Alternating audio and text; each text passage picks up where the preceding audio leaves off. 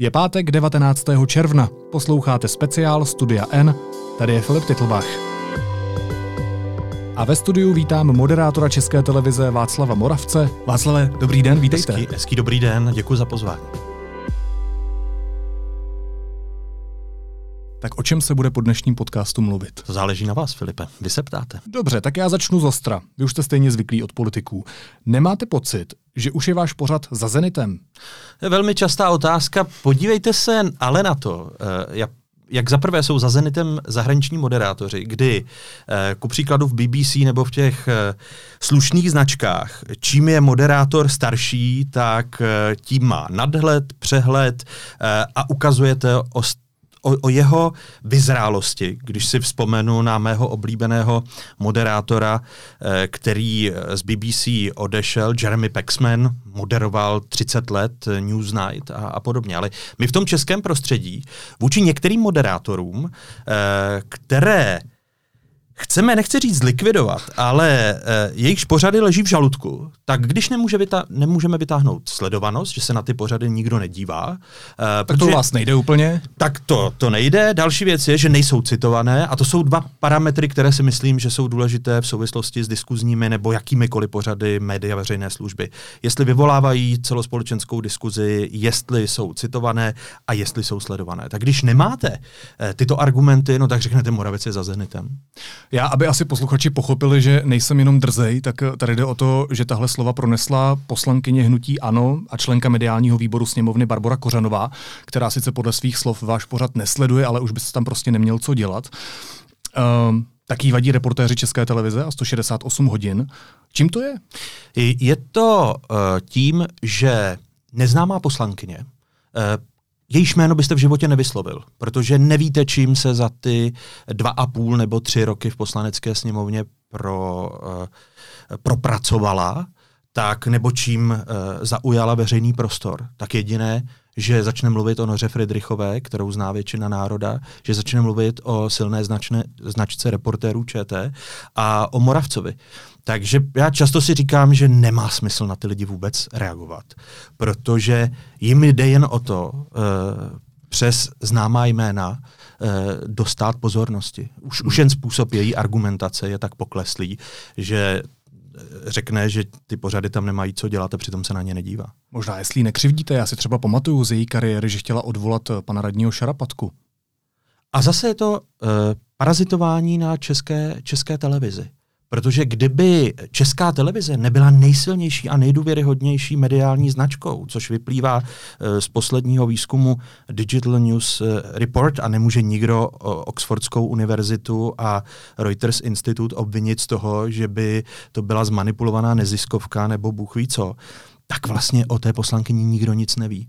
Ale je to jenom eh, dostat se do širšího povědomí že se opírám do známých značek nebo do značek, které o nich se teď ve veřejném prostoru mluví. Kromě paní Kořanové se k vám v poslední době vyjádřil taky novopečený radní České televize Lubomír Ksaver Veselý, kolega, náš veřejnoprávní moderátor eh, z Českého rozhlasu. Je to zvláštní, zvyknout um, si na to, že je to kolega. Že by se mu jako divákovi líbilo, kdybyste se v otázkách střídal s dalšími moderátory. Co na tu myšlenku říkáte? Zase eh, Podívejte se, kdo by, kdo by znal tohoto moderátora, eh, který skončil na frekvenci 1, ten eh, jeho pořád patřil k méně poslouchaným. Eh, kdyby byl tak skvělým moderátorem, tak předpokládám, že by o něj měli zájem nejposlouchanější rozhlasové stanice, jako je Impuls nebo podobně. A nakonec vám politicky skončí v českém rozhlase, protože má ty vhodné známé. To je... Jak to myslíte? Jak politicky? No tak že prezident republiky řekl, že se těší, až přijde do českého rozhlasu, protože tam bude mít pan uh, Veselý svůj, svůj pořad, uh, protože uh, rozhovory s prezidentem republiky musí dělat moderátoři, kteří jsou prověření prezidentem republiky. Vezměte si, když český rozhlas žádal nebo česká televize o, o nějaký rozhovor s prezidentem, tak si, tak si prezidenti tady vybírejí a on bohužel Miloš Zeman pokračuje i v tradici Václava Klause.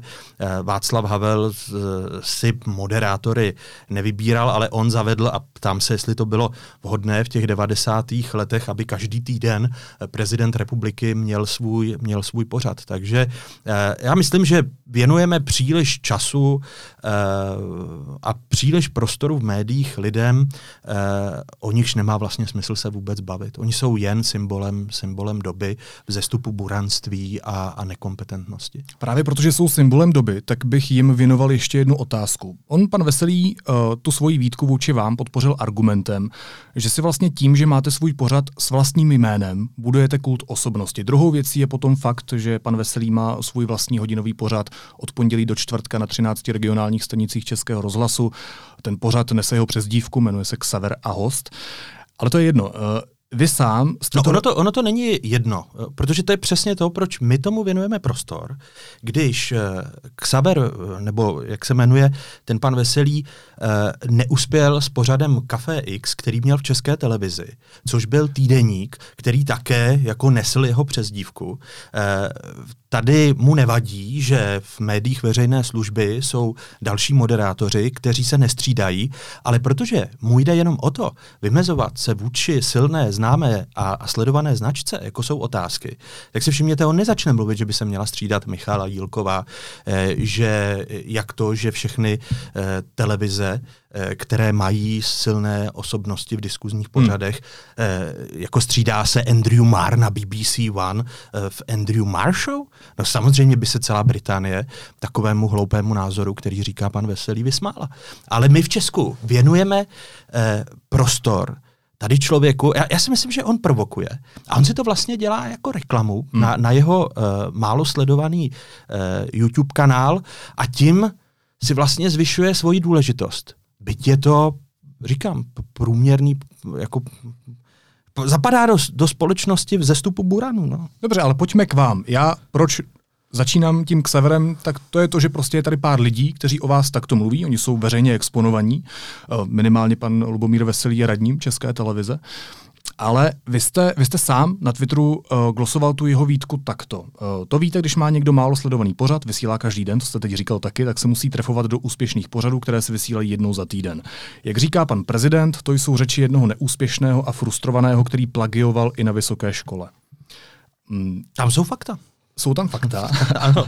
Kdy jste se rozhodl být takhle ostrý? Já vás neznám v takovéhle ostré podobě. Um, když se podíváte na ten Twitterový účet, tak myslím si, že eh, člověk, a mě mrzí jedna věc, eh, že ty věci nepojmenovává eh, častěji a detailněji novinářská scéna nebo mediální kritika. A, ale zas existují určité hranice, kdy si člověk musí říct a dost. Hmm. To, že žijeme v době, která r- zrelativizovala úplně všechno, převrátila a vyprázdnila obsah slov, že vám o konzervatismu kázají lidé, kteří vůbec v sobě konzervativní hodnoty nemají.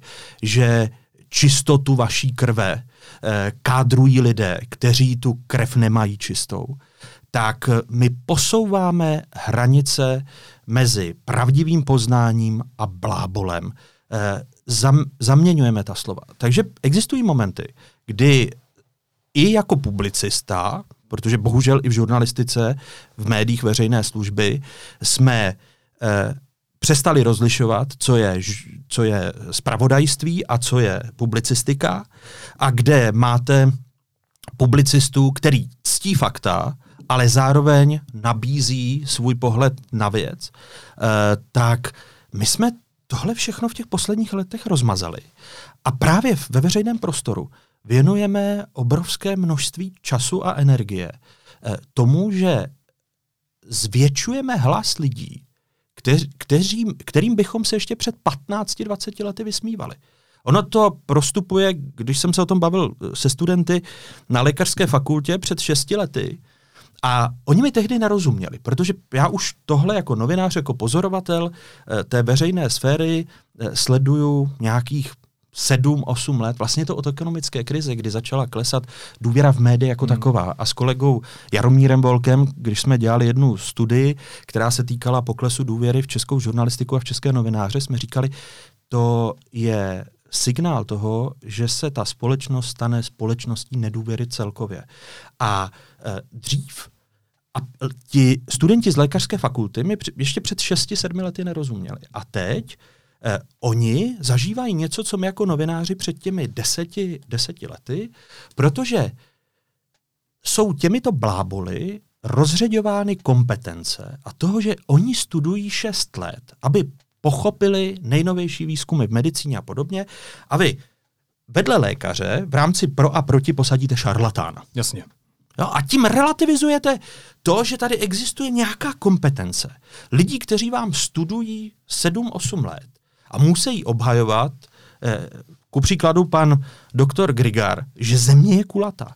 No dobře, ale tak neděláme si to jako novináři sami? Částečně ano, proto říkám, že já odmítám věnovat tolik eh, prostoru v našem rozhovoru nějakému jednému, jednomu radnímu, který vůbec neví, o čem mluví, hmm. uh, porušuje zákon o české televizi a nějaké poslankyni. Protože Dobře, ano, ale, kdybychom ale vy sami přece věnujete prostor na těch sociálních sítích. Ale já je nepojmenoval. Já prostě říkám, pojďme se bavit o hodnotovém rámci, který jsme tady rozředili, uh, že jsme pro a proti v silné uh, argumentaci založené na faktech rozředili argumentací blábol proti blábolu hmm. a a, a jako společnost to považujeme za normální. Ono, já doufám, že to kivadlo se zase vrátí zpátky k racionalitě. Proč by mělo? Protože to vidíte, ku příkladu, podívejte se na Spojené státy americké, na Donalda Trumpa.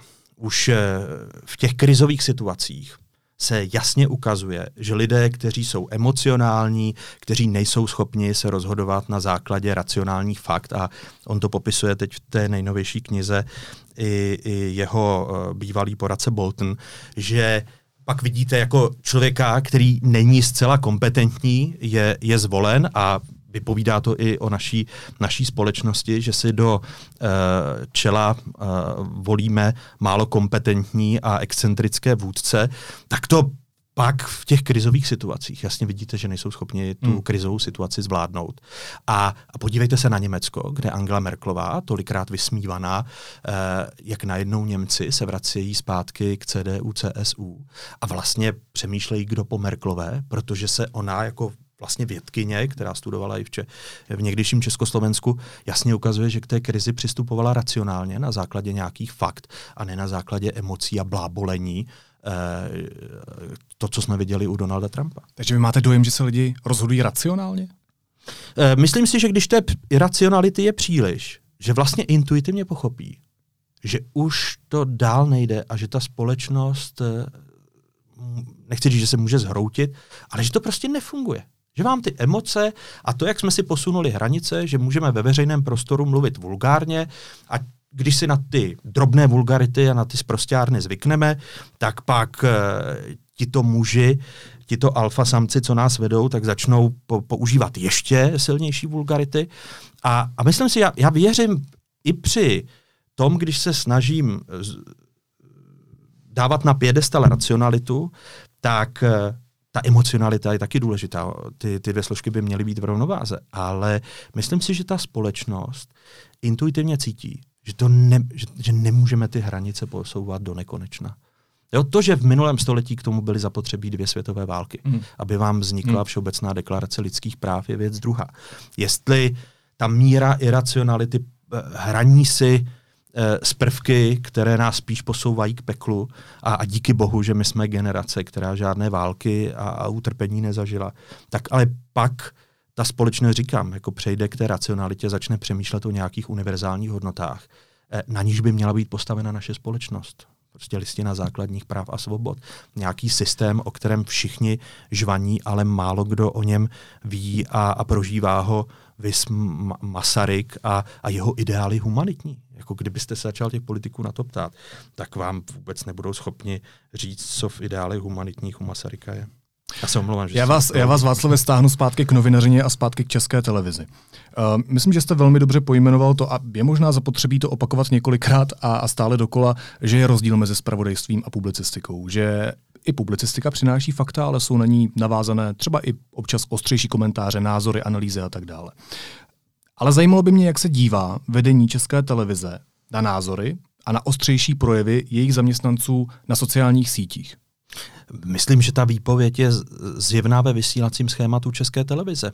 Že ty pořady nelikviduje, že přes veškerou tu kritiku a ten tlak a zeslabování a, a e, vlastně, a to je na tom nejpodlejší, e, rozředování novinářské integrity lidí, jako je Nora Friedrichová, jako jsem já, nebo jako, je, jako jsou reportéři ČT v čele s Markem Bolnerem, tak e, že ta televize já tvrdím, že by Petr Dvořák neměl méně problémů, pokud by zrušil tři pořady, k jejich zrušení vyzývá, vyzývají některé neznámé poslankyně nebo někteří eh, radní české nebo jeden radní české televize. Ale eh, v tom se ukazuje, že vedení české televize prostě těm pořadům nechává prostor, protože ty pořady snad svojí existencí prokazují veřejnou službu. Dobře, ale to vedení se může záhy změnit. Podívejte se na, složi, na nové složení Rady České televize, která může odvolat generálního ředitele Dvořáka. Uh, ano, ale uh, když si vzpomenete na uh, někdejší, a nebyl to spor, protože já Danielu Drtinovou považuji za fantastickou kolegyni, mrzí mě, že z České televize s Martinem Veselovským odešli, uh, ano, možná oni si polepšili, že nečelí těm kritikám, kterým by hmm. čelili, kdyby byli v české televizi a udělali fantastickou televizi, ale eh, podívejte se na tu situaci, kdy tehdy se mluvilo o tom, že je v české televizi cenzura. Já tvrdím, že na cenzuru musí být dva. Ten, kdo se nechá cenzurovat a ten, kdo cenzuruje. Eh, ano, tehdy Petr Dvořák údajně obcházel s mým jménem a se jménem Daniely Drtinové poslaneckou sněmovnu a, a zkoumal, jestli se na nás poslanci stěžují. Myslím, že eh, každý generální ředitel, které v té, který v té televizi byl a který budoucí generální ředitel do ní přijde, tak když přistoupí na tuto hru, tak bude první, který padne. Protože eh, politici jsou predátoři v uvozovkách, kteří, když jim začnete sloužit, tak jim nikdy nebudete sloužit dostatečně. A tohle myslím, že Petr Dvořák pochopil, protože eh, ono něco jiného je, když řídíte novu, kde politici vám podlézají, a je to soukromá televize, a něco jiného je, když vstoupíte do české televize, protože tu považují ti politici za svou. My jsme poslanci, ono je přece parlamentní televize.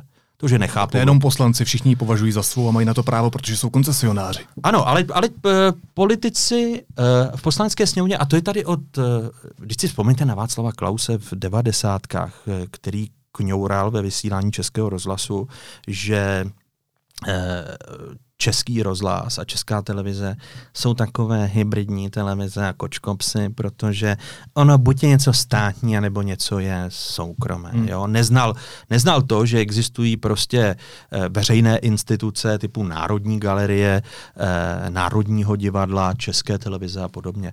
Takže ten jev není, já, já si to pro sebe pracovně označu, e, nedokončená transformace Eh, myšlenková transformace v českém prostředí. A, nedokončená. A, nebo nedokončená. A ta, a ta transformace nedokončená a její e, příznaky jsou tady přítomné celých 30 let. A, a ty neustálé hry, e, které se týkají české televize, vždyť je to stále, vždyť je to stále dokola. Dobře, máte důvěru v to současné složení Rady České televize, že to s tou televizí myslí dobře?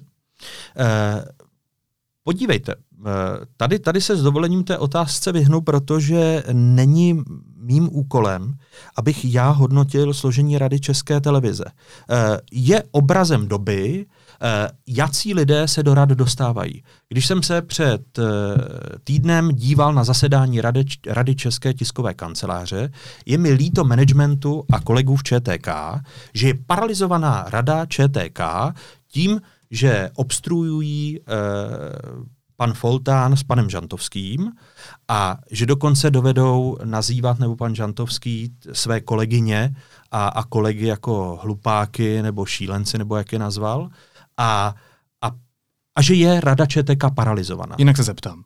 Ano. Cítíte se jako zaměstnanec České televize bezpečně, takže prostě můžete dělat novinářskou práci, nebojíte se toho, že se to nezmění. A oni když nemají, víte, Filipe, když víte, oni nemají co podle zákona nemají co do obsahu pořadu zasahovat. Jasně, ale můžou třeba odvolat generálního ředitele.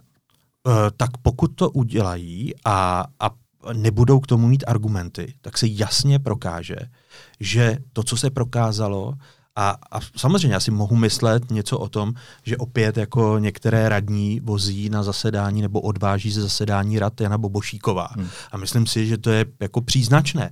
A jako by nestačilo, že, že tehdy způsob, jakým uh, se stala ředitelkou zpravodajství, tak eh, jasně vypovídá o tom, že se ty uh, události, události vracejí.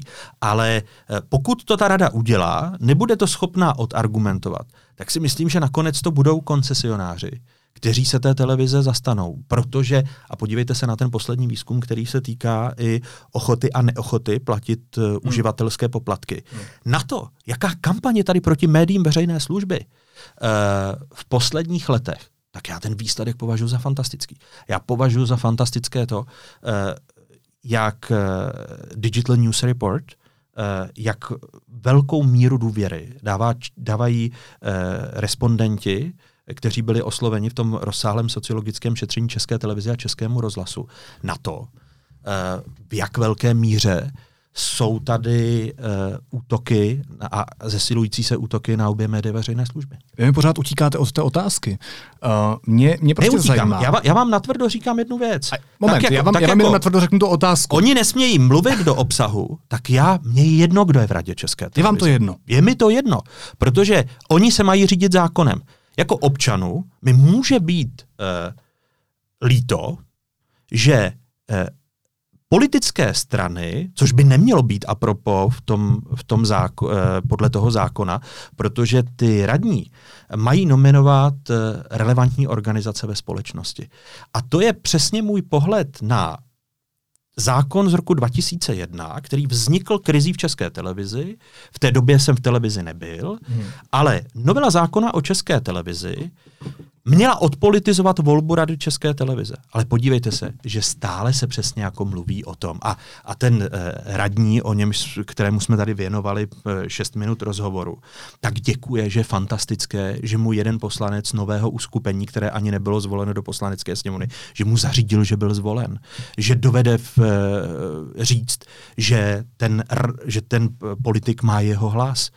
To, to je vlastně pseudopolitická volba rady. A to mi zase jak... věnujete svůj čas? Ne, ale eh, na ně mám ukazu jako principy na to, na co jsme si zvykli, že to, hmm. je, eh, že to je kvazi politická volba členů Rady České televize a Českého rozhlasu, ale ona je kvazi politická.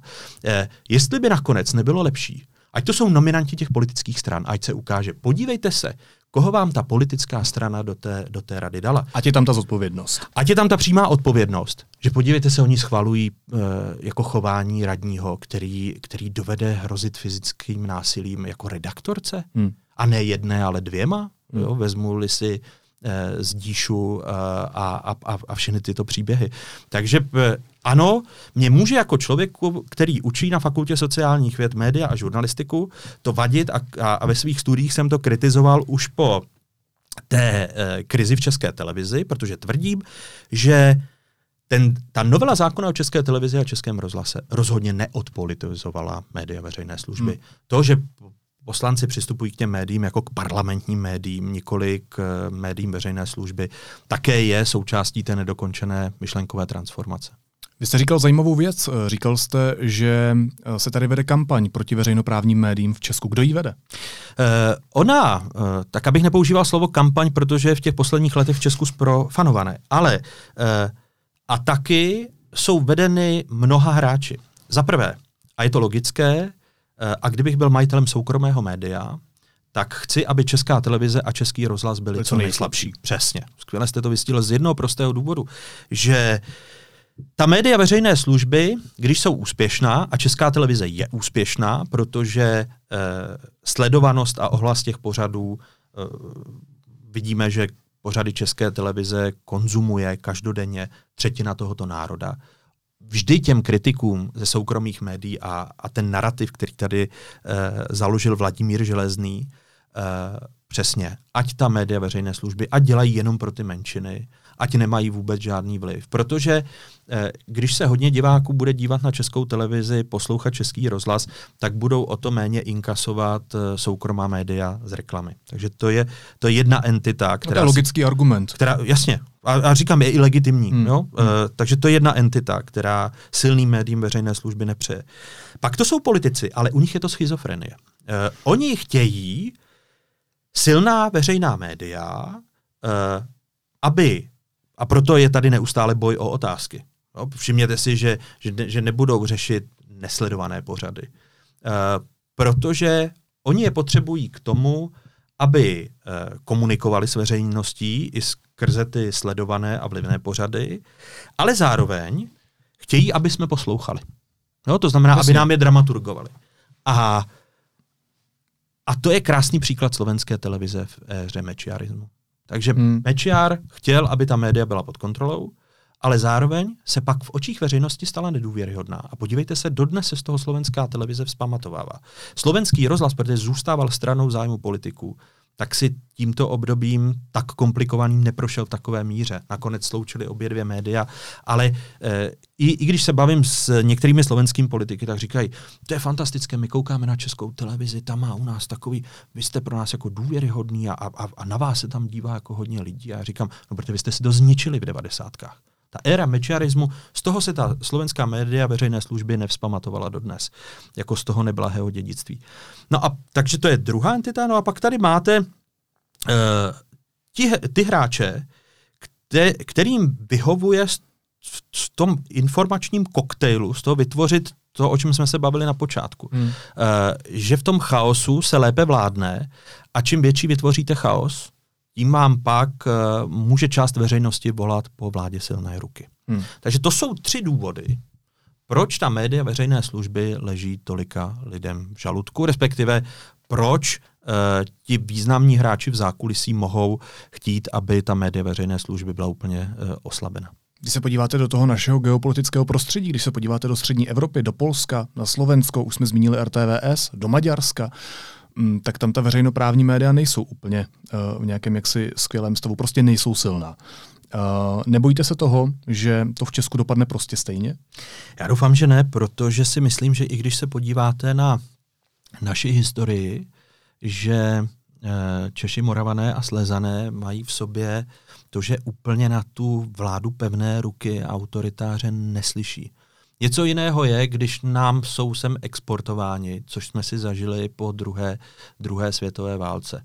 My nejsme sice moc velcí bojovníci za, za ho, hodnotový systém demokracie a, a, a tak, ale zároveň si myslím, že eh, když má politika, a vidím to i v, v rámci toho volebního uvažování, že když se někdo blíží k silné moci, tak vlastně my vyvažujeme. My hmm. jsme, ta naše národní mentalita je v tomto ohledu vlastně zvláštní, uh, že uh, a proto doufám, že bychom si jako úplně autoritativního vůdce nezvolili, protože my dovedeme nadávat na císaře pána, ale zároveň jako děláme tu záškodnickou činnost, jestli mi rozumíte. Jo? Vy se zase vracíte k té racionalitě. Hmm, vy, prostě ale... věříte, vy prostě věříte v lidi, věřím, že by... Věřím. Já jim, já jim. Že by, českou, že by českou televizi nepustili.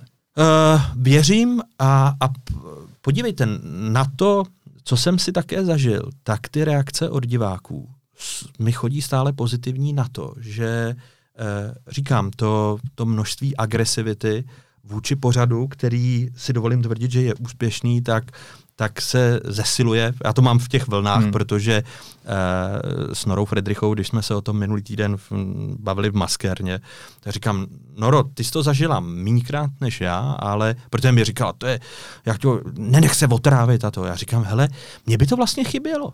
Mně by chybělo, kdyby čas od času se neobjevila nějaká poslankyně nebo nějaký radní, uh, protože bych si říkal, něco je špatně.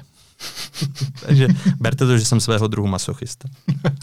Když říkáte, že to máte ve vlnách, Uh, uvažoval jste někdy za tu kariéru, třeba v otázkách v české televizi, že byste, že byste odešel?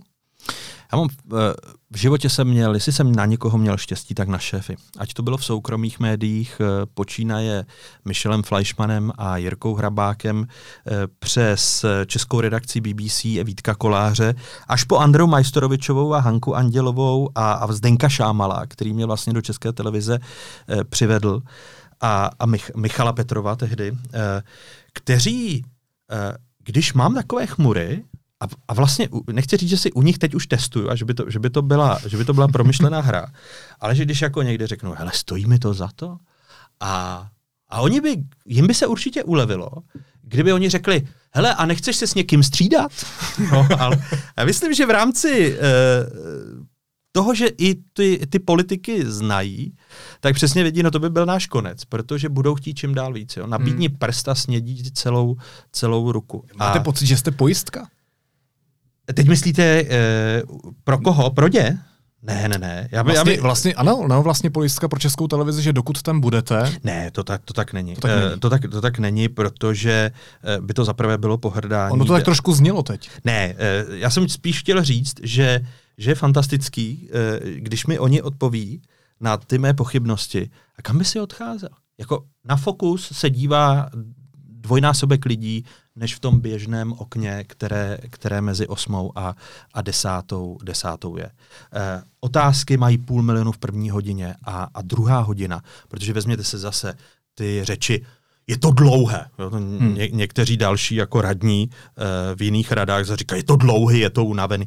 Jak, jak je možný, že na dvouhodinový pořad ta druhá hodina je nejsledovanějším pořadem celé 24. Jo? A, a když jim pak začnete dávat fakta na stůl, tak uh, vlastně zjistíte, že to celé je účelové a skvělé od těch šéfů je, že řeknou, kam bys šel? Jako, ty máš kam byste šel? Ne? A tak eh, já mám tu zálohu a měl jsem ji, když jsem eh, poprvé a zatím naposled odcházel z České televize, eh, mám ji na fakultě hmm. se studentkami a se studenty a, a fakulta sociálních věd je opravdu mojí srdeční záležitostí a, a když se někdy cítím unaven českou televizí, tak na té fakultě si říkám, no to, to je super, tady jsem se vrátím na ten, na ten důchod a když jsem někdy uh, unaven ze studentů, že jim musíte po desáté, po dvacáté něco vysvětlovat, tak říkám, už aby byl na Kavčí hora. Takže ono... Vyvažujete. Vyva, vyvažuju, v tom, v tom vyvažuju a, a, a je to je to, je to fantastické a uh, vlastně říkám, jako když uh, Andra Majstorovič se svým skvělým chorvatským šarmem a zkušeností z války na počátku 90. let řekne, kom by si šel, budeme přece bojovat, jo? tak, tak mi dodávají, dodávají ti nejbližší energii, když náhodou ji. Ale fakt, kam byste šel? Kdybyste, kdybyste chtěl, když se podíváte na tu českou mediální scénu, jsou tady média, do kterých vy byste šel? A tak jsou tady média, do kterých, by še, do kterých bych eh, šel. Záleží, jestli by mě ta média chtěla, ale že, že jste, ať už to je Deník N, eh, ať to je projekt Martina nebo, nebo Daniely, že, že tady vznikly eh, novinářské entity, které jsou vlastně jako velmi, velmi zajímavé. Mě mrzí to, že jejich vznik a přechod některých skvělých novinářů oslabuje média veřejné služby. Já jsem v tom po roce 2000, když jsem e, přišel do české redakce BBC, tak jsem říkal, já už v médiích veřejné služby vlastně chci umřít, protože zjistíte, jakou svobodu vám ta média veřejné služby mohou poskytnout.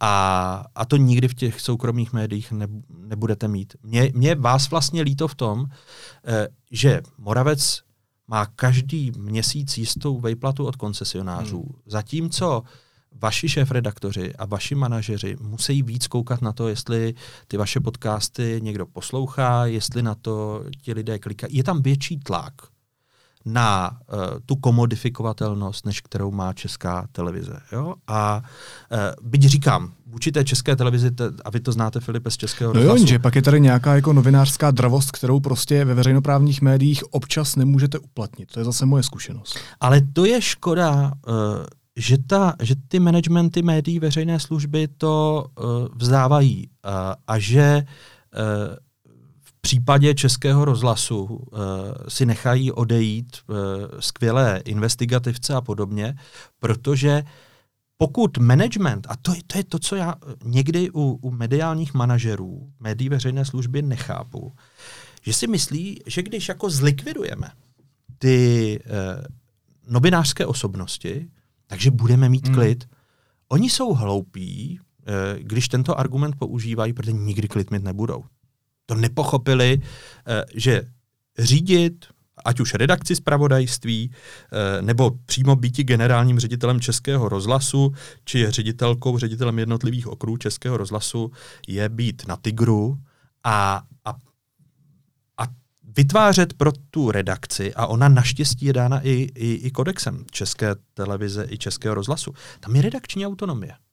Eh, když bude nejhůř, proto mě nezajímají žádní radní. Hmm. Protože v kodexu České televize je redakční autonomie. Zatím nebyl tento institut uplatněn. Stejně jako výhrada svědomí. To bylo to, co mi částečně vadilo na té krizi, eh, která a, a, a spochybňování Petra Dvořáka, že zavádí cenzuru v české televizi. No pokud by, ta, pokud by to uh, bylo myšleno vážně, že tam je cenzura, tak vy máte, a to říkám našim studentům, Eh, klauzuli svědomí, což je, což je institut, eh, který se uplatňuje ve Velké Británii, protože když se ten kodex přijímal, tak protože eh, poslanci a možná i část radních České televize, když ho tehdy formulovala ten kodex, tak neuměli anglicky nebo netušili, že přebíráme a překlápíme pravidla z BBC.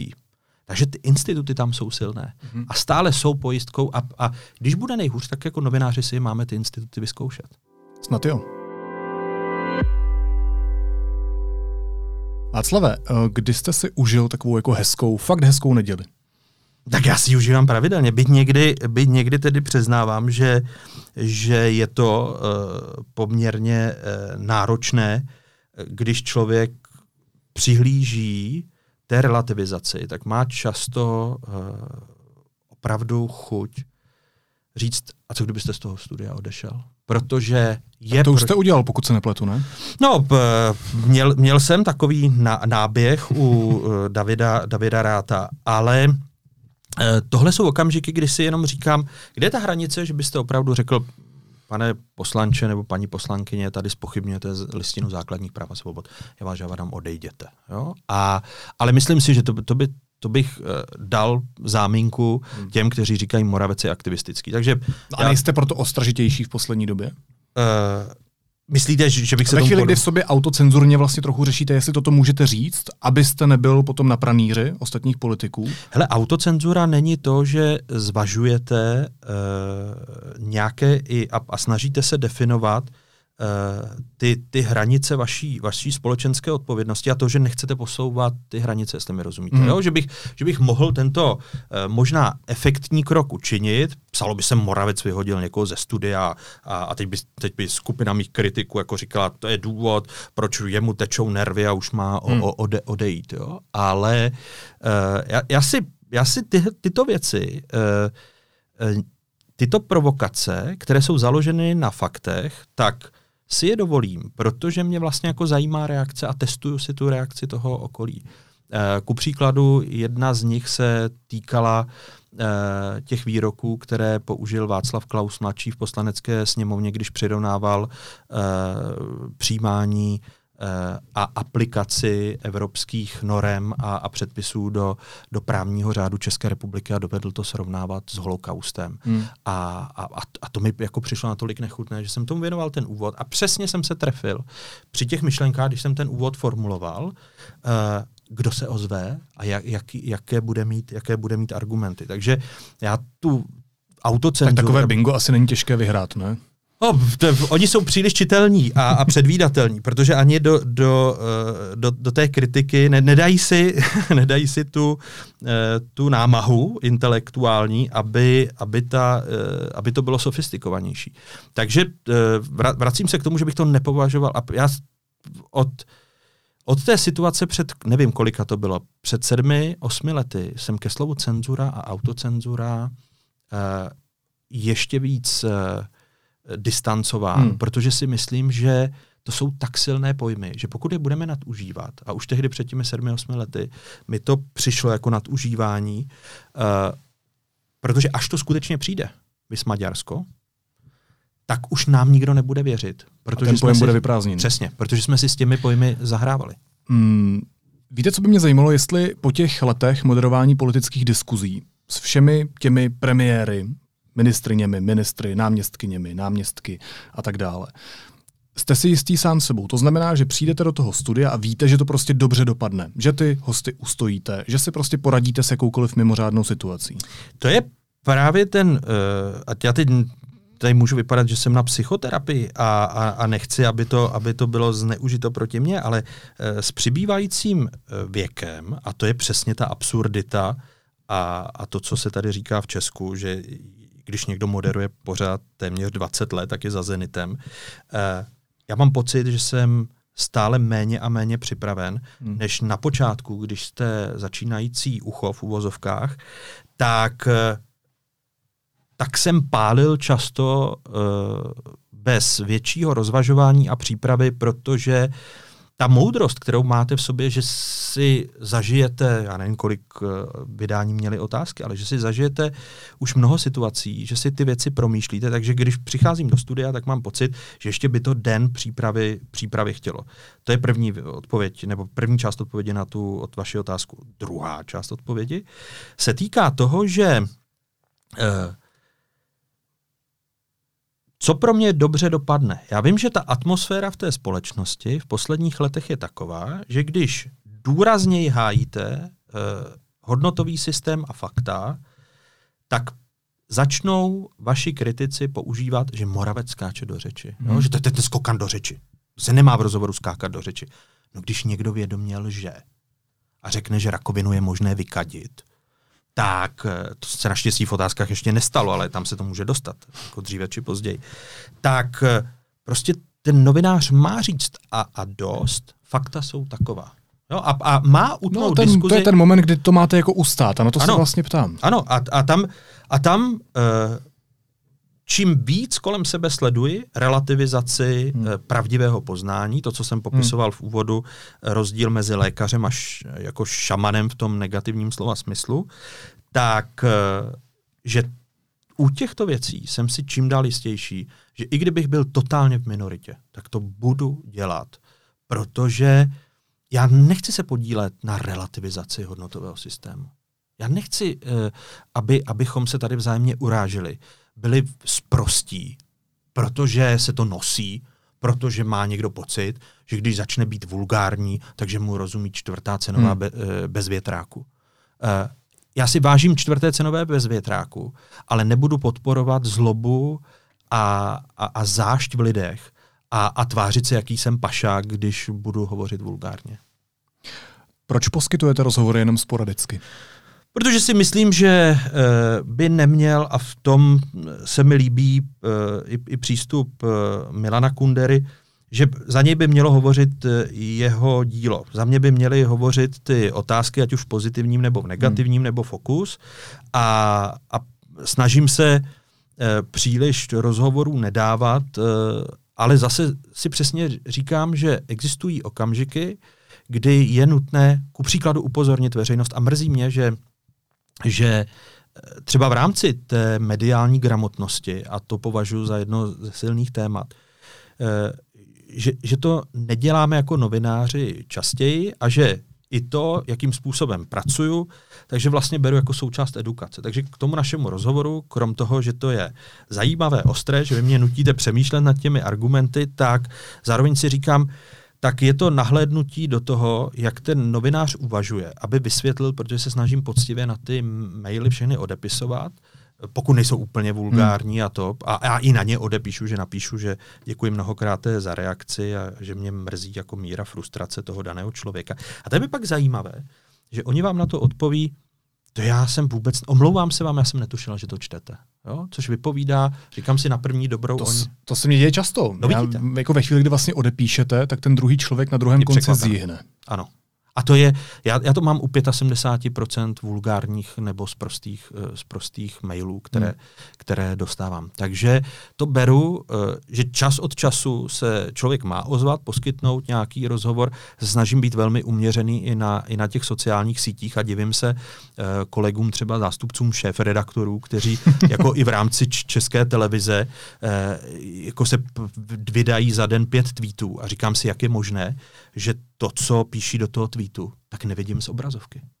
Jo? Když, e, protože by měli to, na co se ptají ve, ve, na svém Twitterovém účtu, e, že by to měli přenášet do vysílání 24. No měli?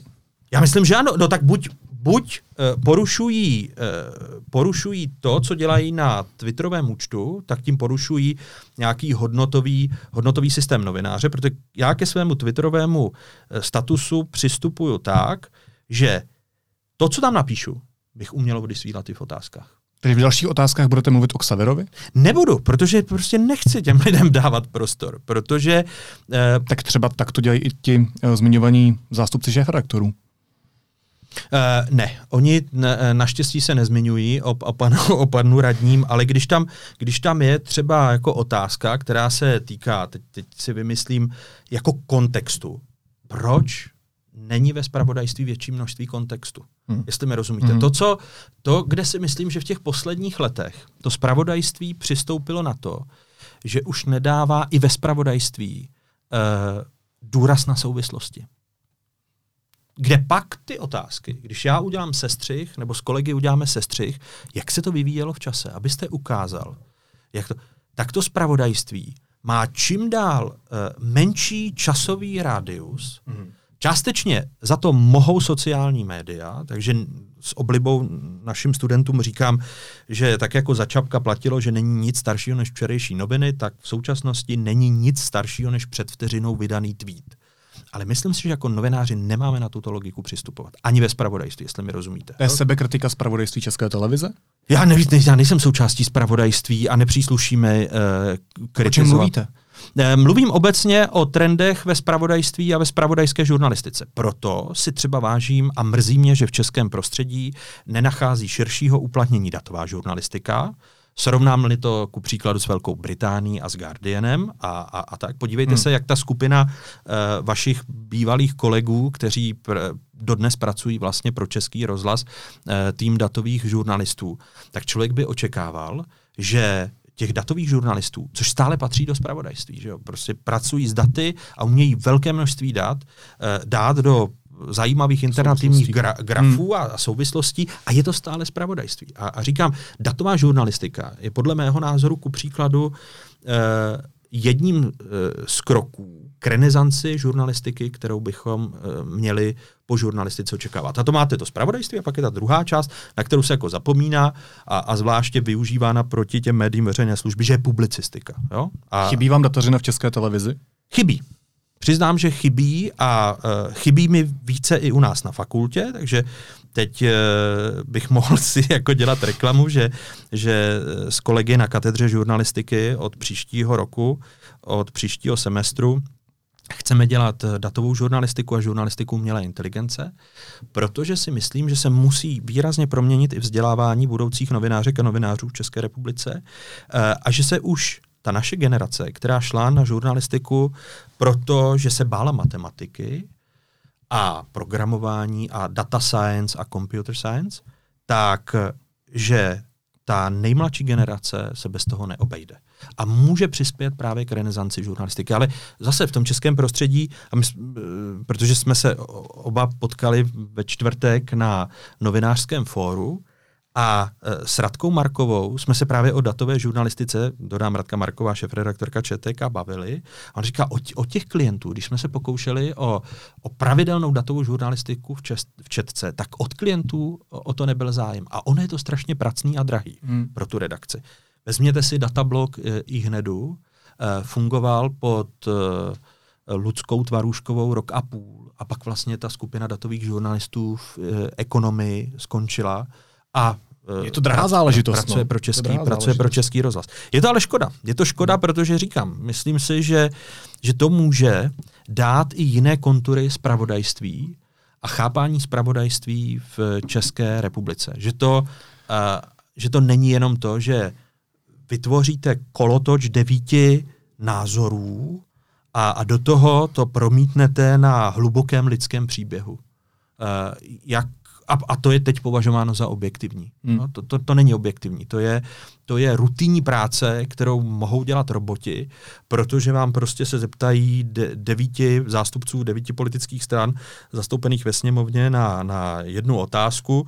K tomu, příběh. K tomu dají hluboký lidský hotovo. příběh, protože v těch novinářských rutinách je, aby to pochopila i bába Dymáková, což opravdu jako nesnáším tu, tuhle, tu, tuhle argumentaci. Já se omlouvám, ale takhle přece vypadá i zpravodajství České televize, zpravodajství CNN Prima News, zpravodajství televize Nova. Tohle jsou typické hlavní zprávy, to, co popisujete. Ne, já mohu říct, eh, že mě to částečně mrzí, protože ano, pravdou je, že pokud byste se podíval a srovnal si, uh, srovnal si, jak vypadaly hlavní spravodajské relace uh, před 10-15 lety, jak vypadají dnes, ono bohužel tam to spravodajství si dovolím tvrdit, že často i pod vlivem sociálních sítí.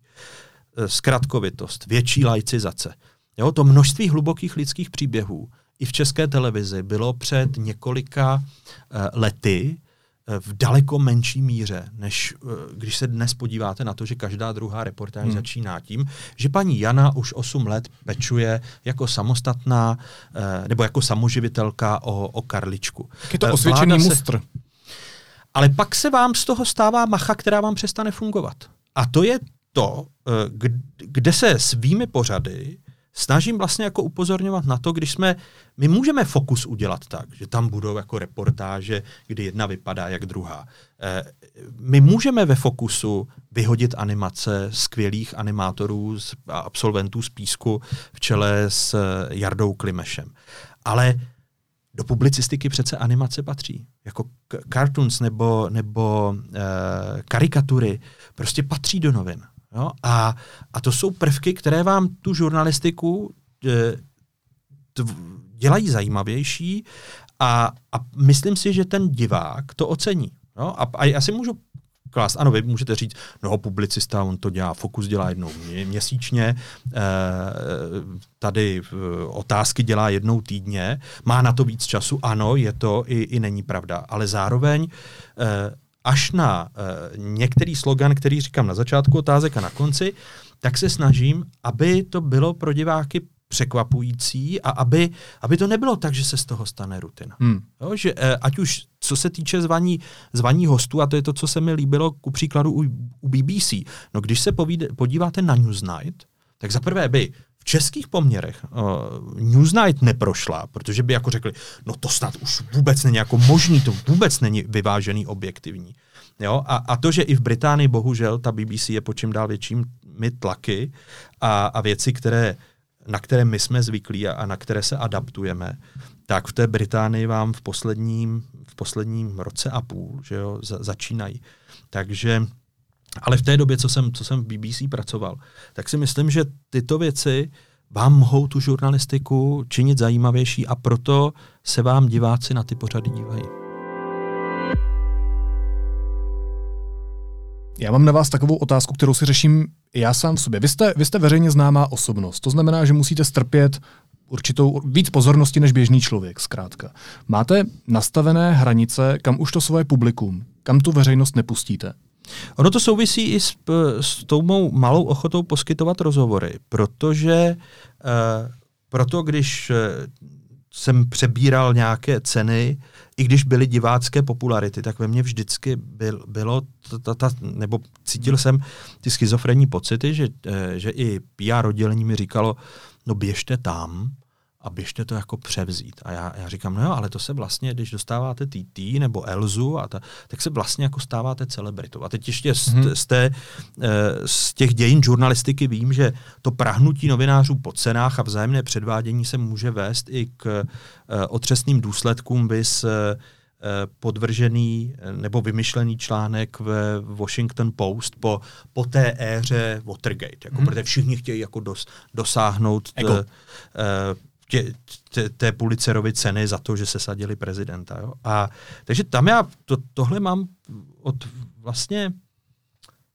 od nástupu, asi od nástupu do české televize, protože když pracujete v rozhlase, děláte každodenní rozhovory, tak logicky prostě nebudete tak známí a ty přijdete do té televize a, a, a, a, a začne se vám sice později, než si myslíte, když tam přijdete, tak se vám začne po třech, čtyřech letech jako stávat, že že ti lidé už na vás reagují, že vám to někdy může přijít jako velmi, velmi nevhodné, protože si říkáte, kdybych nebyl známou tváří v české televizi, tak by to ti lidé nedovolili. Tak to je takový ten pocit falešné blízkosti, protože Vemte si to, vy ty otázky moderujete někdy od roku 2004, pokud mm-hmm. se mhm. nepletu. Mm-hmm. To mě bylo 11 let, takže já s váma, vy o tom ani nevíte, ale já s váma každou neděli trávím už 16 let. Jo? Oči, a tak pak má člověk pocit, že Spíš se vlastně, po této větě odejdu, se, než, ne, než že vlastně, jsem za Zenitem u paní poslankyně. Ne, pak, pak vlastně uh, nabídete dojmu, že toho člověka znáte, tak já vás sleduju konstantně, pořád, už strašně dlouho. Jo? Ale vy, vy nejste policista, přece... počkejte, ale vy nejste Filipe policista, který by mě zastavil uh, a řekl, a pan Moravec, tady jste porušil, protože jsem eh, večer eh, kroužil kolem Vinohradského pavilonu a hledal jsem místo na zaparkování. A za mnou, a protože jsem kroužil dvakrát a po třetí eh, za mnou jeli policisté a já jsem si nevšiml, že projíždím na červenou a přistoupil ke mně ten příslušník a asi se rozhodl, že ukáže, kdo je strážce zákona a kdo je... tak pronesl větu. A pan Moravec, no, tak i když celebrita, tak uh, zákon platí pro všechny. Uh, hmm. A já říkám, můžete si odpustit ty řeči? Protože dovolil byste si toto k nějakému jinému člověku, kdybyste neznal moji tvář české televize. Já si říkám, já se omlouvám, protože tím, jak jsem hledal to místo na zaparkování, tak jsem si nevšiml ty červe, té červené. A on mi, oni mi ještě přiznali, že za mnou kroužili vlastně dv, dvakrát a že dvakrát jsem projel eh, na zelenou, ale po třetí, jak už, že jste nervózní, protože někde máte být a teď, teď to. A, a tohle jsou okamžiky, kdy a vůbec nevím, jak jsme se k tomu dostali, k této historce. Ale... Bavili jsme se o té falešné blízkosti, jestli jo, to prostě ta, není ta normální, blízkost, tak, že to lidi tak vnímají. No. Tak, tak eh, kdy, když ty reakce jsou pozitivní a, a, a nejs, není to reakce frustrovaného příslušníka policie České republiky, tak eh, se snažím být trpělivý, protože se neustále považuji za toho uh, kluka z Orlických hor, který vlastně obdivoval, když přišel do redakce okresních novin. A teď jako šéf redaktor, to byl někdo. Že? Takže sám si jako říkám, no, aby si eh, jako všichni eh, nemysleli, že v české televizi jsme úplní náfukové, takže hmm. i když někdy jako si říkáte, no už nemám čas, je třeba z nějaké besedy když eh, strávíte hodinu v diskuzi eh, ještě po té besedě, tak říkám, aby si nemysleli, že jsem nafoukaný a že někam spěchám a tak. A, a eh, tam tu blízkost chápete a vlastně oceňujete, protože ti lidé, když s nimi jste déle, tak vám vlastně začnou říkat eh, věci, jak uvažují. A mě to apropo dodá, dodá zajímavou zpětnou vazbu do dalších pořadů, že si říkám, to je zajímavý, tenhle argument mě vlastně jako nenapadl, protože jak v tom jedete neustále a přemýšlíte a čtete ty zákony, tak vám, tak vám v té debatě, v úvozovkách s obyčejnými lidmi, jo, protože já, jsem, já se považuji za obyčejného člověka, tak eh, vám vlastně jako vzejdou argumenty a, a okamžiky, které by mě ne, ani nenapadly. Oni říkají, to je, to je zajímavé, jak se vám ku příkladu na tohodle politika nebo na tenhle argument dívají. Hmm. Ale vy jste mi utekl z té otázky hmm. od té od hranice. Kde vy sám máte nastavenou hranici, o čem jako kluk z Orlických hor nebo jako jeden z nejznámějších moderátorů v Česku prostě nemluvíte?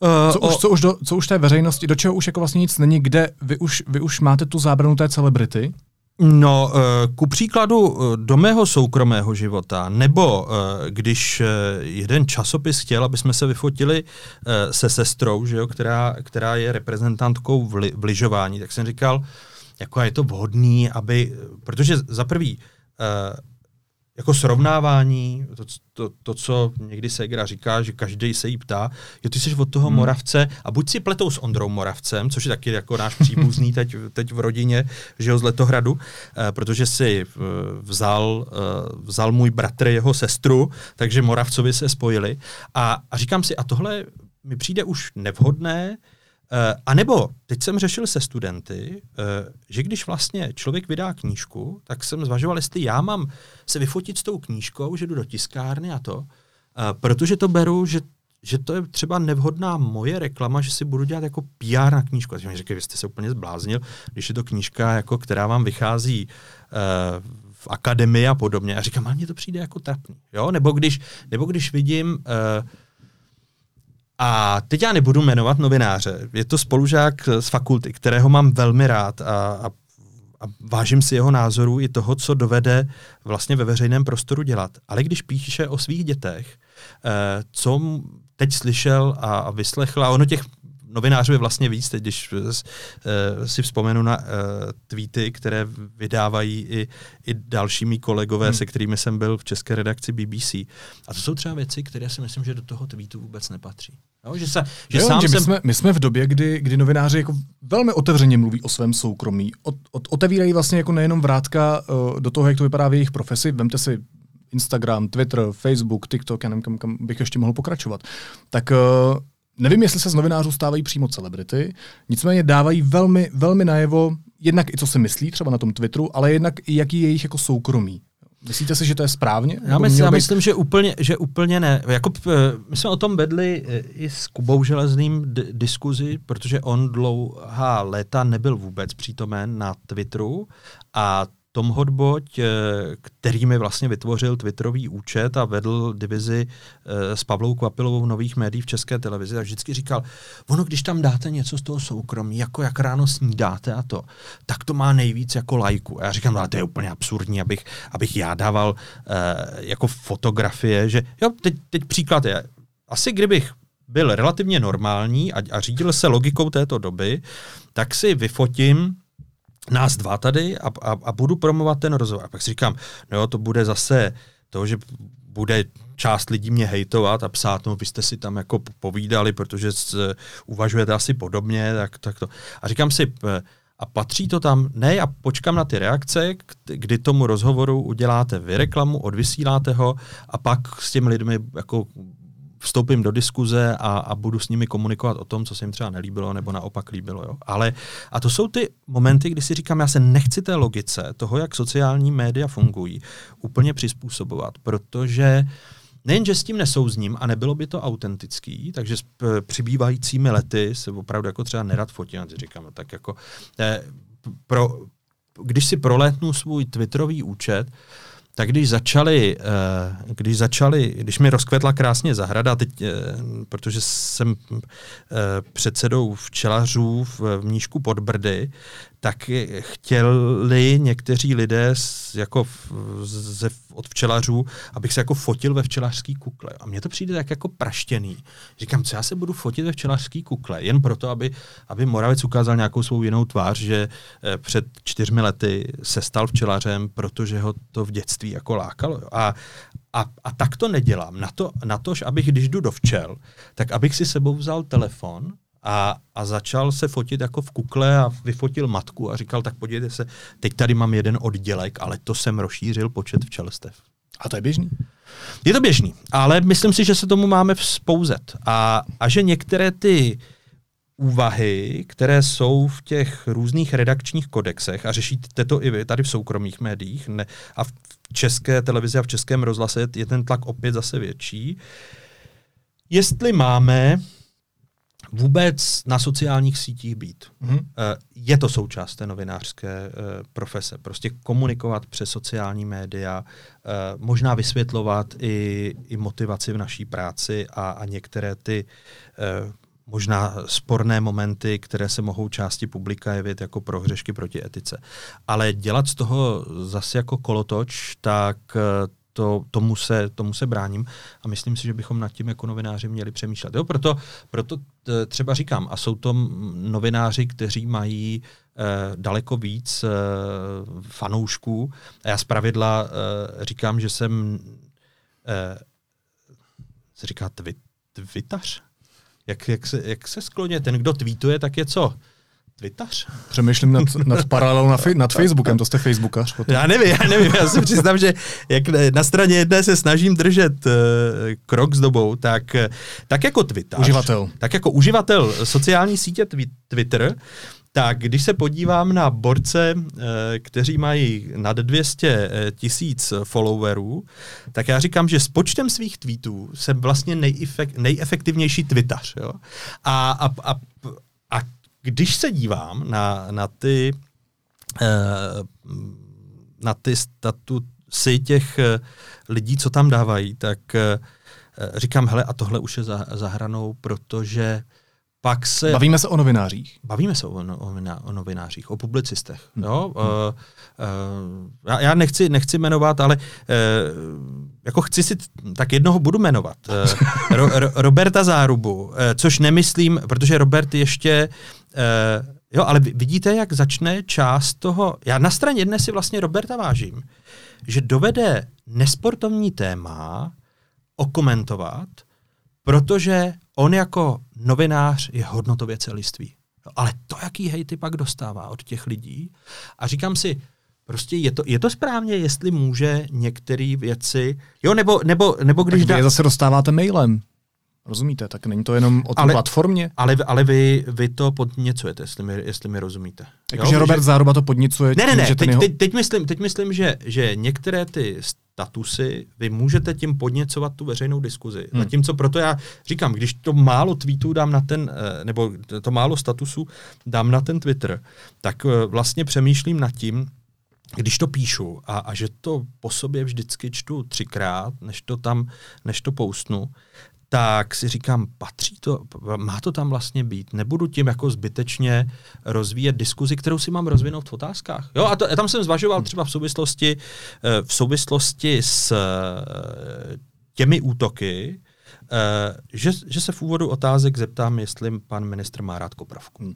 No a já jsem, já, jsem, já jsem tady měl Zuzanu Kováčeč Hanzelovou. Uh-huh. Uh, není to zas tak dávno. Moderátorku denníku jsme, je to asi měsíc nebo dva měsíce zpátky, která má absolutně opačný postoj než vy, která tvrdí, že uh, na těch sociálních sítích by novináři rozhodně měli být a rozhodně by tam měli předávat ten, teď se tomu říká content, obsah a ukazovat uh, třeba i jednak to zákulisí té svojí práce. Ona tam velmi ukazuje svoje soukromí, protože hm, by se měl novinář podle ní přiblížit tomu člověku, ukázat se jako, jako, jako normální běžný člověk a vysvětlovat to, jak novináři fungují, jak funguje ta práce, že je nějaká editace, právě co je spravodajství, co je publicistika a tak dále, aby se zvyšovala důvěra právě u téhle generace.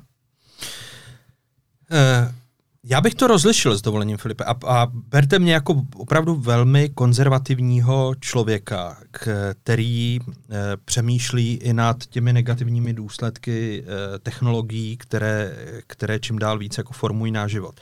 E, má i nemá pravdu. E, to, že tam budete dávat věci ze svého soukromí, to, co se vám odehraje v rodině, e, že vás budou vnímat plastičtě jako člověka, e, si myslím, že to může převážit vaši práci, protože je bude zajímat to, eh, jaké máte rád obrazy a vyfotíte si tam eh, zeď, kterou máte doma z obrazy eh, a, a může to odvádět pozornost a myslím si, že odvádí od vaší práce. Jo? To, kde já rozumím Kunderovi, proč neposkytuje rozhovory.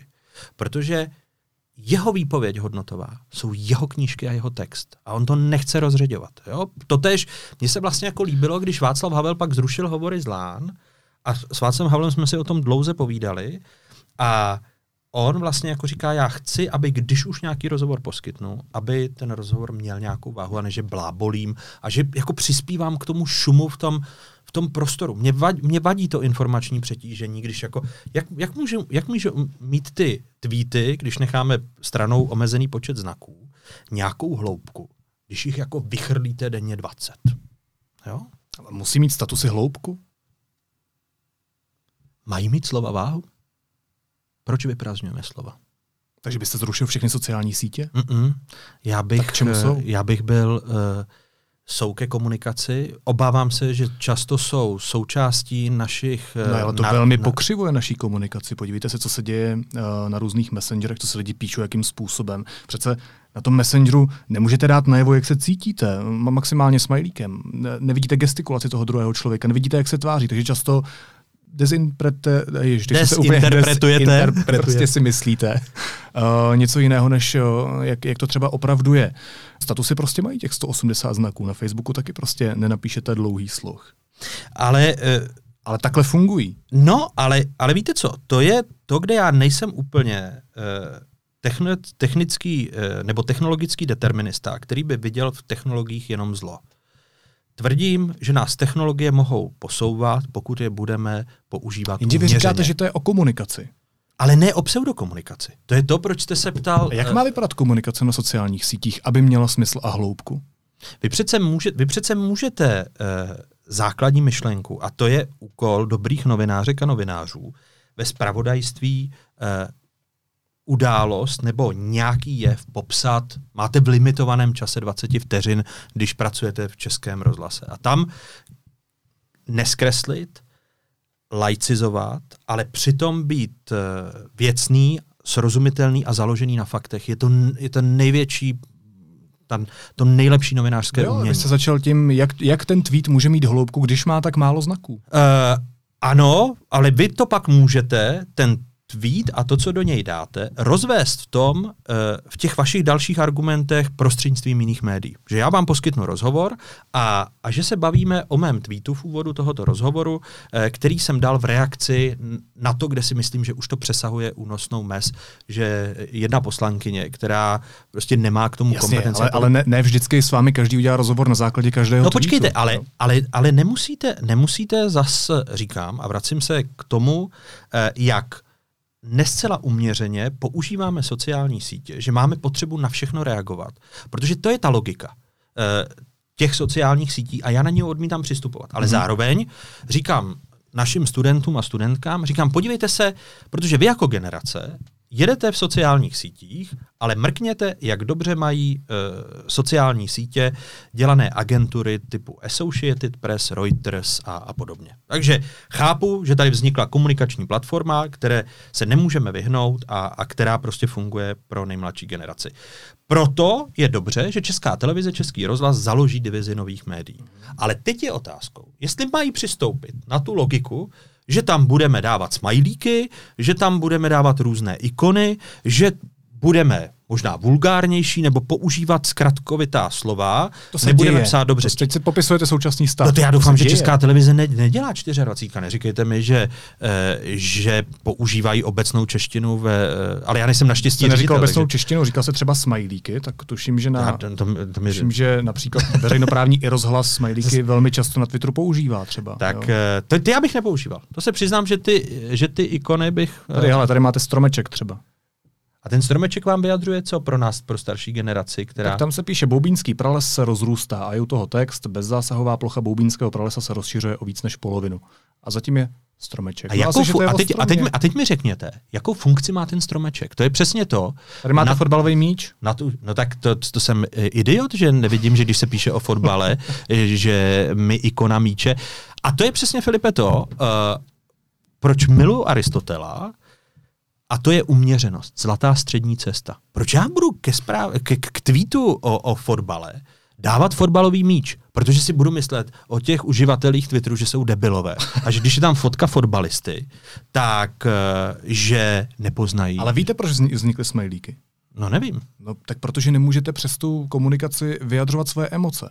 Ale stejně, znamená, že něco stejně, napíšete, stejně nevyjádříte si, emoce. No, nevyjad, no samozřejmě, že nevyjádříte tím smajlíkem emoci. Máte ale pocit, že to ale vznikly, ano, vznikly no. z toho důvodu, aby vy jste si nevzal něco špatně. Já napíšu nějakou větu, ale vy nevíte, jak já se cítím, jak, jaký pronáším, jakým způsobem, jestli to něco dělám. Stekám se, směju se, brečím, no a proto vám pošlu toho smajlíka. Pak je ještě otázka, zda se to nevymkne, což se děje. Ano. A vy potom sedíte doma znuděně a píšete takový ty usměvavý smajlíky, jak, jak skoro i brečí. No? no protože, protože já vám, kdyby mě jste poslal takového smajlíka a že mi eh, študáci, a v tom je to mé působení na fakultě eh, vlastně skvělé, že mě nutí pochopit váš svět, eh, nebo jejich svět, oni jsou ještě mladší než vy, pochopit to ukončíme pomalu. Va, va, va, váš svět, eh, protože můj svět eh, byl v čtení delších textů, kde rostu při diplomkách, protože ty diplomky, a nechci ze všeobecňovat, ale u části, u, u, u proměrně velké části studentů, ty jednotlivé odstavce nejsou provázané. Hmm. Takže to působí jak jednotlivé statusy v rámci sociální sítě a ještě pokud možno mezi ně dají jako velkou mezeru. Jo? A teď říkám, jak můžou jako cítit, anebo když dávají podkapitoly, že podkapitola má třeba dvě věty, takže na třech, čtyřech řádcích. Já říkám, proč to tak cuckujete?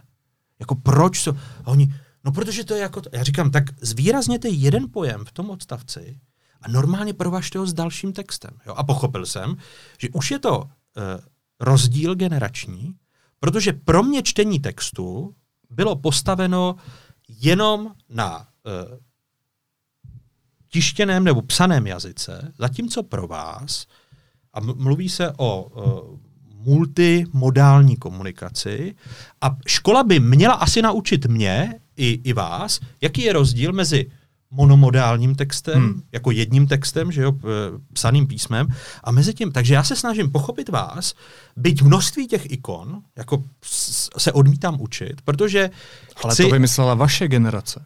To nám předala vaše generace. Ne, te, te, ten Zuckerberg, nebo já nevím, eh, ti jsou ještě mladší, já se, ne, já se jich nechci vzdávat. Proto, ne, rozumíte, tak proto dnes... a, a propo, tyhle ty technologický eh, jako třeba Marka Zuckerberga nebo eh, tyhle chlapíky já nepovažuji v některých momentech za vizionáře, kteří nám tady nalakují na růžovo to, v jakém světě budeme žít, že říkají, podívejte se, Facebook, my jsme komunita, my propojujeme lidi. Jo. To, to je marketingový žvást, protože co Facebook dělá? On chce maximálně komodifikovat ty lidi. Přistupuje k ním cynicky jako k ovcím, které prodává a již soukromá data uh, prostě dává Bůh ví komu, vys Cambridge Analytica, protože prostě... A čemu uh, se divíte? Teď to je přece biznis a takhle fungují přece i ty komerční rády. Já se, já se nedivím. Já chci, abychom jako společnost hmm. se o tom... Uh, dozvěděli. Nejen dozvěděli, ale abychom jako společnost o tom vedli hlubokou diskuzi a pokusili se uh, ty nejmladší generace vzdělávat eh, v různých pohledech na naše soukromí a v tom třeba když se ptáte na mě, kde jsou ty hranice, a tím začala, hmm. začala ta, ta část toho našeho rozhovoru, eh, kdy říkám, to soukromí je pro mě tak cenné, ta intimita toho, já jsem dokonce spálil i fotky z dětství, protože jsem říkal, no když tam mám toho kulicha, jako, k čemu, k čemu já, já nechci žít v minulosti a, a dívat se jako na, na staré fotky, jo, a, a, a tak. A říkám si, vždyť uh, to není přece... A něco vás, for... pardon, no, ne, ne, domluvte, já vás nechci... Ne, ne, ne, te, te, te, Začíná to být zajímavý. No, tak po, povídejte. ne, tak něco vás přece formovalo v tom životě, tak eh, tím, že jste to spálil, tím jste dosáhl čeho? Uh, to, že, to, že nebude uh, že, nemus, že nemám potřebu pak vlastně jako tahat ty fotky, když do nějakého časopisu chtějí zpravidla rozhovor uh, a, a chtějí k němu fotky. Říkají, máte nějaký fotky? A to nejde, jako... ale nikdy nemáte třeba nostalgickou chvilku, kdy se chcete podívat. Ne, protože, protože ve mně jsou ty vzpomínky. A, a ty, ty formují to dětství, že si vzpomínám na to, v tom dětství ne, že jsem měl tady kulicha, kdy mě naši vzali na nějaký výlet eh, prostě v letohradě. Jo, ale je to věm, jsem... který, který vám přece pomůže v tom rozpomenout si na ty pocity, které vy jste měl. A jeho nutný furt vizualizovat. A mě, mě to, to nevím, mě to, nero, mě to nespomene, jako řeknu si, Ješkovi oči, Jenom jako, takovýho kulicha mi dávali. Neznám člověka, který by pal vodky z minulosti, protože ne, se, ne, to je, jako, se já, se, já jsem vám uvedl, že, jako, že, že příklad toho, že pak, eh, když se mě na, na, v rozhovoru zeptají, zeptají právě na uh, to, jestli jim poskytnu nějaké fotky z dětství, a říkám, já nemám, tak si vezměte to, hmm. kde jsem byl vyfocen v rámci své práce, aby, aby to vypadalo, aby, abyste viděli, jak jsem vypadal v roce 2003, když otázky začínaly. Ale odvádí to podle mě pozornost od jiných věmů, které, které mám a vracím se k tomu, eh, k té uměřenosti a k přístupu ať už novinářů k sociálním sítím, že ano, jednou za čas, prostě aby to eh, zarezonovalo, ale ne, že budu blábolit a, a posílat šumy do toho veřejného prostoru každý den 20 tweetů a, a uh, odvádět pozornost i od uh, úvah mých ve vztahu k žurnalistice tím, že tam budu dávat, že dneska se mi vyrojily včely a že jsem vysel tři a půl hodiny na dubu, protože jsem se snažil roj smést do rojáku. Rozumím vašemu přístupu k tomu. Ještě, ještě, ještě možná úplně poslední věc. My, my žijeme v kapitalismu, žijeme v kultuře úspěchu. Aby vaše existence byla uznána, tak musíte být čím dál lepší, čím dál čím dál lepší. Asi prostě musíte dokazovat, že rostete. Možná, když to řeknu korporátně, to se hodně používá, takže využíváte svůj potenciál naplno. A ještě víc než naplno.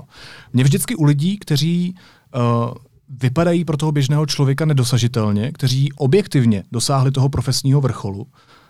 Co dál? Co dál, Václav? A co, a co je profesní vrchol? Jako je profesní vrchol? Asi jo. No tak rám, máte rám... svůj vlastní přece, tak podívejte se na studenty žurnalistiky, tak nevnímají jako vaší práci jako profesní vrchol? A já myslím, že ne, že, že vnímají jako můj profesní vrchol, když teď jeden ze studentů po, po rozhovoru s Markem eh, Ebenem napíše na, eh, na Twitter mi, že si vzpomněl na eh, skvělé přednášky na fakultě a, a to, jak my se otevřeně spolu bavíme o, o žurnalistice a o mnoha věcech. Hmm.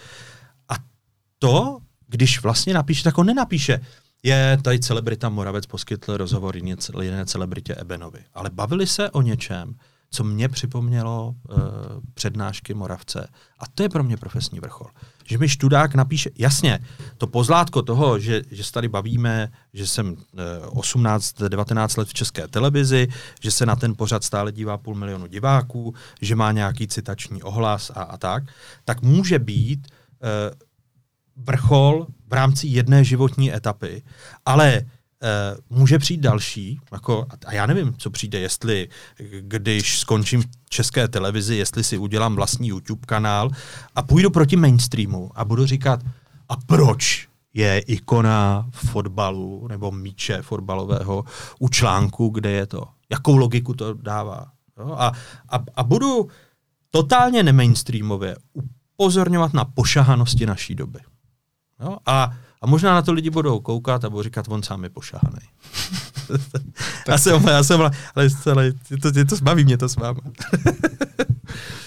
Tak tohle je váš profesní vrchol, tak si to představujete, já ne, já, co myslíte? Ne, opravdu, mě zajímá... Jako, že si vytvořím YouTube kanál a budu, budu ukazovat rozumíte, na... Rozumíte tomu, že jste pro spoustu lidí jako nedosažitelná osobnost, že, vás, že na vás koukají ta léta v té televizi, ale Filipe, tak to není. Jako když, jede, když, je? když jedete pak na dovolenou a, a, a jste v Británii, na Slovensku, eh, tak rodiny řeknou, my na vás pozeráme v české televizi. A teď já říkám, aha, tak ani tady na roháčích si nemůžu jako vystoupat a, a vidí prostě spocenýho moravce, protože hmm. jako téměř vypustím duši, než, než na ten kopec vylezu. Ale vždyť to nic neznamená, když jsem v Británii, protože tam jako nevnímají, že já bych byl nějaký moderátor z české televize, který má ten, který má ten pořád a, a, a v televizi je 17-18 let. Ale Takže, to je vaše vnímání. Ale já to takhle vnímám i ty profesní úspěchy, eh, eh, aspoň u, u sebe, ne, nebudu to vnucovat druhým, protože byť se s Klárou, se sestrou jako šťoucháme, tak eh, já bych asi ty, a, a vážím si Ondry Moravce, že udělají takový úspěch, že v konkurenci to, toho uh, biatlonu, v té celosvětové konkurenci prostě přiveze olympijskou medailu, medaili. Já to nechci zesměšňovat, jestli mi rozumíte, hmm. ale je to jako jeho profesní úspěch. Kdy pak ten národ na to zapomene po roce a, a, a vidíte, jak dovede sledovanost uh, biatlonu upadnout. Jen proto, že není silná generace, která by nahradila Ondru, Michala Šlezingera, uh, Gábinu, uh, Koukalovou a další. Vždyť jsem jo? to říkal, protože musíme být pořád lepší. Ale má to taky určité hranice a podívejte se, a v tom ta uh, neustálá křivka růstu a to, jak jste to hezky nazval, kultura úspěchu, uh, je sebepožírající a zničující, když zapomeneme na to, že může existovat neúspěch. A, a to je to, co mě vadí u, u te, a, a vnímám to jako povrchní a snažím se sám podle toho jako nechovat. A, a, a berte to, že jsem, uh, protože jsem dubová palice z Orlických hor, takže naopak se na ten biatlon začnu dívat, když se na něj nedívají všichni. Protože mě to vadí. Takže si říkám na truc, jo, a to je přesně, hmm. že jsem si říkal, čím víc já budu za Zenitem jako Moravec, a já budu ještě pomalejší v té televizi a budu jako všem, to, protože ty mladí dynamický, kteří máchají rukama a vnímají to, že jako dynamičnost v rozhovorech nebo v televizi má být, že neustále mácháme rukama, tak já schválně nebudu máchat rukama. Já ty ruce dám ke stolu a budu jenom tupě zírat. Jo? Takže to berte, teď to říkám jako, jako provokaci, ale my totiž zapomínáme. Já v rámci myslím, že je přece jako velmi důležitý bavit se o neúspěchu a o tom, že člověk pořád jenom neroste. Ale, ale, uh, je to toxický. Ale, ale podívejte se na to vy s tím biatlonem.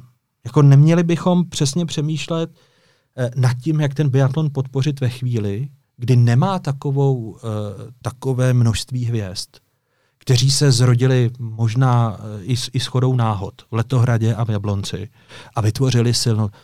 Segra když začínala s biatlonem v Letohradě, tak mi nadávala, co vysíláme na ČT, ČT Sport. Mm-hmm. Říká, ten biatlon, to ně, v Německu je to fenomén a tak. A proč, proč česká televize a ČT Sport jako nedává prostor biatlonu? Tehdy o biatlonu Vědělo jenom pár skalních fanoušků v Letohradě, v Jablonci, prostě hmm. ti, co to dělali. Najednou se zrodila generace biatlonu a česká televize, a, a to já jsem si dělal legraci právě z Ondry Moravce a, a to, říkám, a jede Moravec proti Moravcovi, jeden na ČT Sport a druhý na jedničce, protože z pravidla e, ty, ti muži běží od 12. Takže a, a boxujeme se o podobné publikum. Jo? A, a, a, a má to sledovanost u nich ten biatlon prostě milion, milion a půl. Pak ta generace odejde a vidíte, jak najednou prostě dovedeme ten sport zase zadupat, hmm. dovede upadnout. A mně tato logika přijde trochu zvrácená a proto se snažím jako jít proti té logice, protože si myslím, že bychom častěji měli myslet na to, že existují sociálně slabší, že tady existují menšiny, že existuje i kultura neúspěchu a že bychom měli si vážit těch, kteří navzdory neúspěchu jsou, jsou ochotní se prát. Jo? A, a proto říkám, že mám provokativně vždy chuť jako začít jít proti tomu proudu a, a, a sekře jsem rozuměl, když s tím přišla poprvé a ona říká, hele, v Německu na ten biatlon jako kouká tolik lidí a, a, a tak. A proč vy jako novináři, protože ten spor jsme vedli doma často, proč vy jako novináři dáváte přednost jenom těm kolektivním sportům, do kterých jdou ty největší peníze? Fotbal, hokej. Jako proč vás to? Já pak přesně, tady se objeví Sáblíková, najednou se... Bude hala. Přesně. A, a vezměte si, a už to, už to tolik netáhne a Sáblíková furt čeká na halu. A hala není. Tak. tak teď už víme, o čem se bude po vydání dnešního podcastu mluvit. Václave, moc děkuji. Já, já děkuji. Já děkuji za setkání. Se hezky. Ať se vám daří. Děkuji.